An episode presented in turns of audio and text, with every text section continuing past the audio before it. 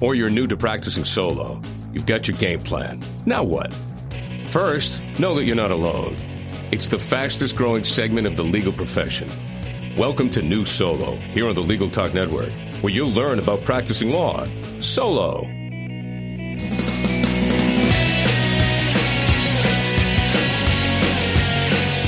Welcome to New Solo on the Legal Talk Network. We're glad that you could listen to our podcast today. I'm attorney Kyle Gelcher. I am a solo practitioner from Springfield, Massachusetts, where I practice a variety of legal areas, including civil litigation, business law, entertainment law, intellectual property law, and consumer law. On New Solo, we're going to talk about all the things you may not have learned in law school if you're a young lawyer, and all the things you may be facing if you've left a larger firm and now you're starting out on your own or you're with colleagues in a smaller firm. Today on New Solo, we will spotlight a solo attorney and his road to becoming a solo practitioner. Joining me today is solo attorney Carl Irace. Carl was an assistant district attorney in New York City for nine years, where he handled narcotics cases and violent crime. He was the deputy town attorney for the town of East Hampton. It's a town of approximately 20,000 people on eastern Long Island, and he handled zoning and land use issues, among many other matters for the town. Carl started his own practice this winter where his concentration is land use litigation. Welcome to New Solo, Carl. Thanks for having me, Kyle. Oh, thanks for being here. I appreciate it. Let's uh, let's get right to it. Um, Carl, you were an assistant district attorney in New York City, and I'm sure you gained some very valuable experience uh, working at the uh, ADA's office. Um, how did working for the government help you become a, a successful solo? Uh, working for the DA's office helped me because it's the best training on, on earth. I think it's the best place to you know take take a lawyer out of law school and and really turn them into an attorney. And you start off uh, you know green and new, and you can you can stay and and you can continue to learn even you know up up through the ranks. Even the most senior uh, you know the most senior prosecutors in, in an office like that are, are still learning, and it's a uh, it's a fascinating collegial environment. It's uh, like like nowhere else. That and the training that you get is is commensurate with that experience. It's really uh, it's really what can uh, you know help help break you in. And um, how did it help me become a, a solo practitioner? It uh, taught me to be a lawyer. It taught me to, you know, take facts and, uh, and apply them to the law. When you're doing that for, you know, hundreds of cases a year over over years, you can get you can get pretty sharp at, at finding facts and uh, and reading the law. And for someone who is currently uh, at the Attorney General's office or is an uh, assistant district attorney, what are some skills or experience they should be looking to gain now to help them become a successful solo practitioner in the future? I'd say there are, uh, there are three things that you get from an experience like that. Uh, a high volume government job gives you uh, an opportunity to really hone some specific legal skills in, in different fields. You know, in, in the DA's office, there are, you know there are even subsections within different bureaus, and uh, so you can get uh, you, you can turn yourself into uh, you know sort of an expert really in different different specific skill sets. But there are also a lot of general applications that uh, you get exposed to it at the DA's office that you just um, you really can learn from. They're just kind of legal skills that really cross over no matter where you are, and it and it can be from simple you know, procedural things like requiring notices and affirmations of service when you file motions to uh, trial procedures and uh, the general overarching principles of of the law that you're you're taking facts and, and applying them to the you know, the law as the legislature codified it.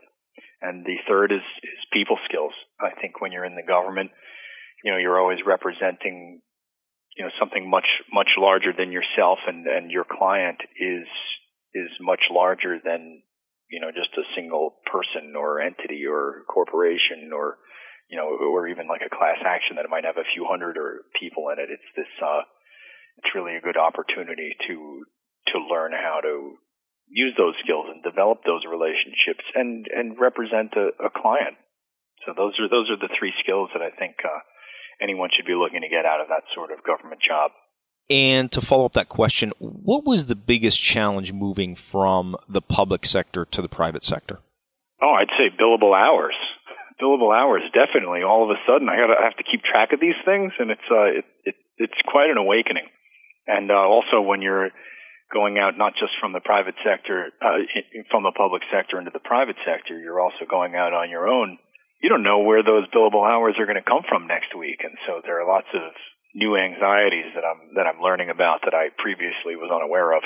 And uh, what piece of advice would you give to someone who wanted to make the same transition that you did?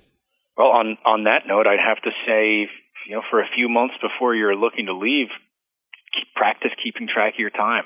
I, uh, you know, I kind of wish that I'd done it, but I, I think it really would have been helpful just keeping track of how many hours does it take to write a motion, how much time does it take to, you know, to to call this guy, and, and what sort of time does it take to review documents or review, you know, different types of documents, and keeping track of that could be really helpful.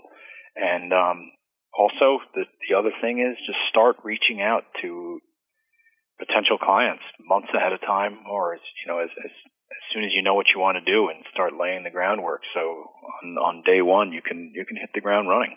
A previous guest on our program, and, and I'm going to paraphrase, um, basically stated that a new solo should take a practice area and focus it three times in order to create a niche practice. For instance, I'm a family law practitioner, that would be the first focus. Representing fathers, that would be the second focus. In modification proceedings, that would be the third focus. Now, you're in a town of approximately 20,000 people, and I'm going to surmise that you would offer differing advice. Carl, how do you approach a small market when you first open a, a solo practice? Well, I think I actually saw that. I, I listened to that uh, that particular episode of your program, so I'm, I'm familiar with the idea, and it's something that I I gave a lot of thought to. I think that I think that branding is important, no matter no matter where you are. If you're you know you know if you're in the largest market in the world, in, you know in, in New York City, or if you're you know in a, in a small town, I think I think branding is professionally important, especially these days with with so many different avenues to pursue it, traditional advertising or or uh, you know web based or social media. I, I think that branding is always important, and um, that aspect of it doesn't change. But uh, in a, in a small market, you also have to you know be more of a general practice because you're you're not just a lawyer. You're uh, you're a small business owner, so you don't want to cut off work by by over specifying.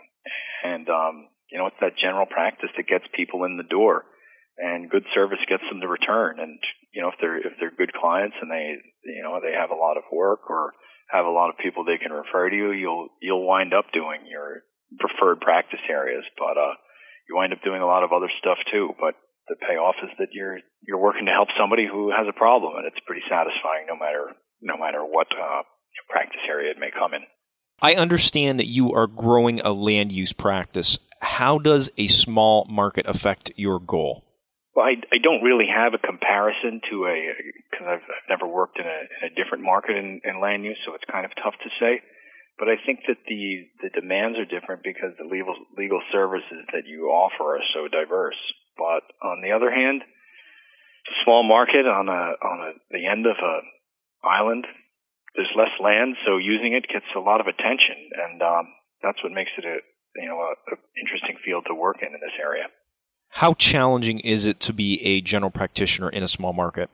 I think that it's it's challenging to be a, a general practitioner in any market because it changes so much that you know the diversity of practice areas is you know can change depending on who who walks in the door. Um, but I think that you know the, the thing about the thing about land use is that the small market is actually beneficial because land use is local. It's driven by local concerns, and um, you know those those are things that if you really have you know the land know the lay of the land and know the people and know you know know the geography it it's really helpful and conversely when it comes to land use and, and litigation it's the same law statewide and uh, it's even fairly consistent from state to state in, in many regards so you know so having having clients outside of this geographic area, which which I do, uh, you can still provide them the same services and uh, and and do it well because you know what the standards are going to be when you you know if you need to uh,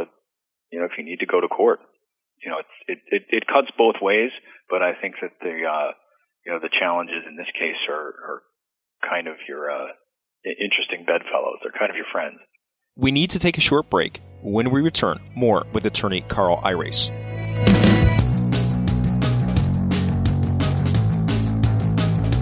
Want to stay in touch with the Legal Talk Network and get our shows automatically? RSS provides home delivery. You don't have to remember where to click. The good stuff comes right to you automatically and free. Just go to LegalTalkNetwork.com and hit the RSS button at the top of the page. It says Our Podcast Feeds. Now you'll be all set. If you like listening to New Solo, you might also like the Unbillable Hour on LegalTalkNetwork.com. You never have enough friends or followers, right? Check out Legal Talk Network on Facebook and Twitter, LinkedIn too. Welcome back to New Solo on the Legal Talk Network. Today we're joined by solo attorney Carl Irace. Welcome back, Carl. Thank you. As far as marketing, what avenues do you recommend new solos take to market their practice in a small market? In a small market, so much business is conducted on a who you know basis where there really is no substitute for, you know, honestly, just good old fashioned business cards and, and handing them out and referrals and, and networking. But how I'm looking to expand outside the local market is, is through newer media. What steps do you take to reduce the learning curve for new practice areas? Um, uh, you know, for instance, you know, what resources have helped you the most? Making use of downtime. I, I listen to a lot of web content, like the Legal Talk Network, when I'm in the car, or honestly when I'm, you know, when I'm fishing or, or at the gym, and uh, also, you know, printing out materials, you know, from from uh, you know different online resources and, and having them in court to you know to read when you're when you're just sitting there waiting for somebody else to show up is is invaluable. Carl, you're in an area where there is a fair amount of tourism. What are some pros and cons for dealing with tourists who become clients? Well, the cons are that when people leave the area, they, they, they sometimes go back to different time zones or, or they go back to somewhere where they use a different currency and those are just uh, you know those are hurdles that that you have to face. Um, but the the pros are that things many things need to be ready for summer's peak season, so you know how to allocate your time.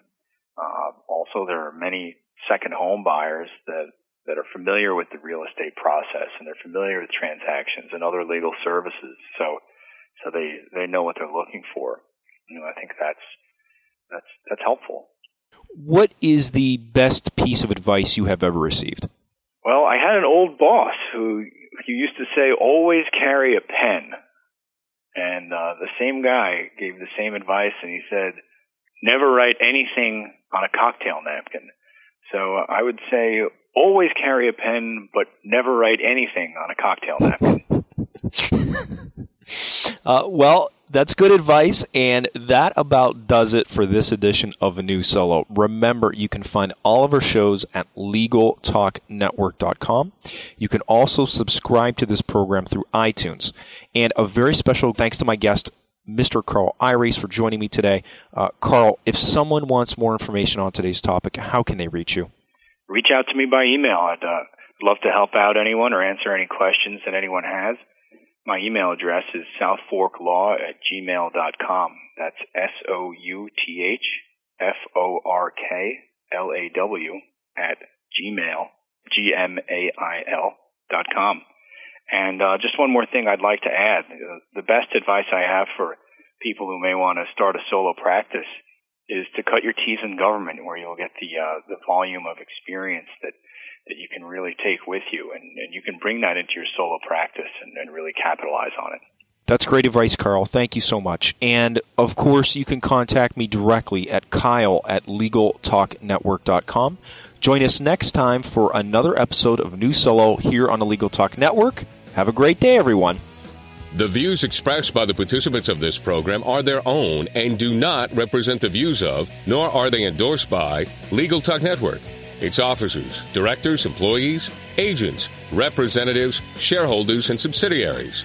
None of the content should be considered legal advice. As always, consult a lawyer.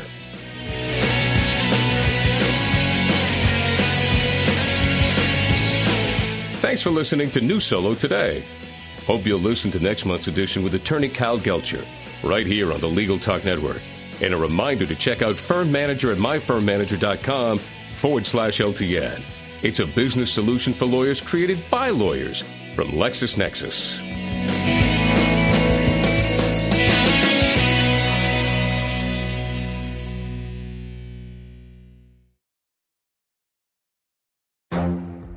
The Lunch Hour Legal Marketing Podcast, your resource for the tips and tactical advice you need to grow your business. Plus, keep up with the news and commentary you crave to stay one step ahead. It's hosted by me, Gyi Tsakalakis. And me, Conrad Saam. Every other week, we break down the issues holding back your marketing strategy and talk about the changes you need to be prepared for. Check out the Lunch Hour Legal Marketing Podcast wherever you get your podcasts or on YouTube.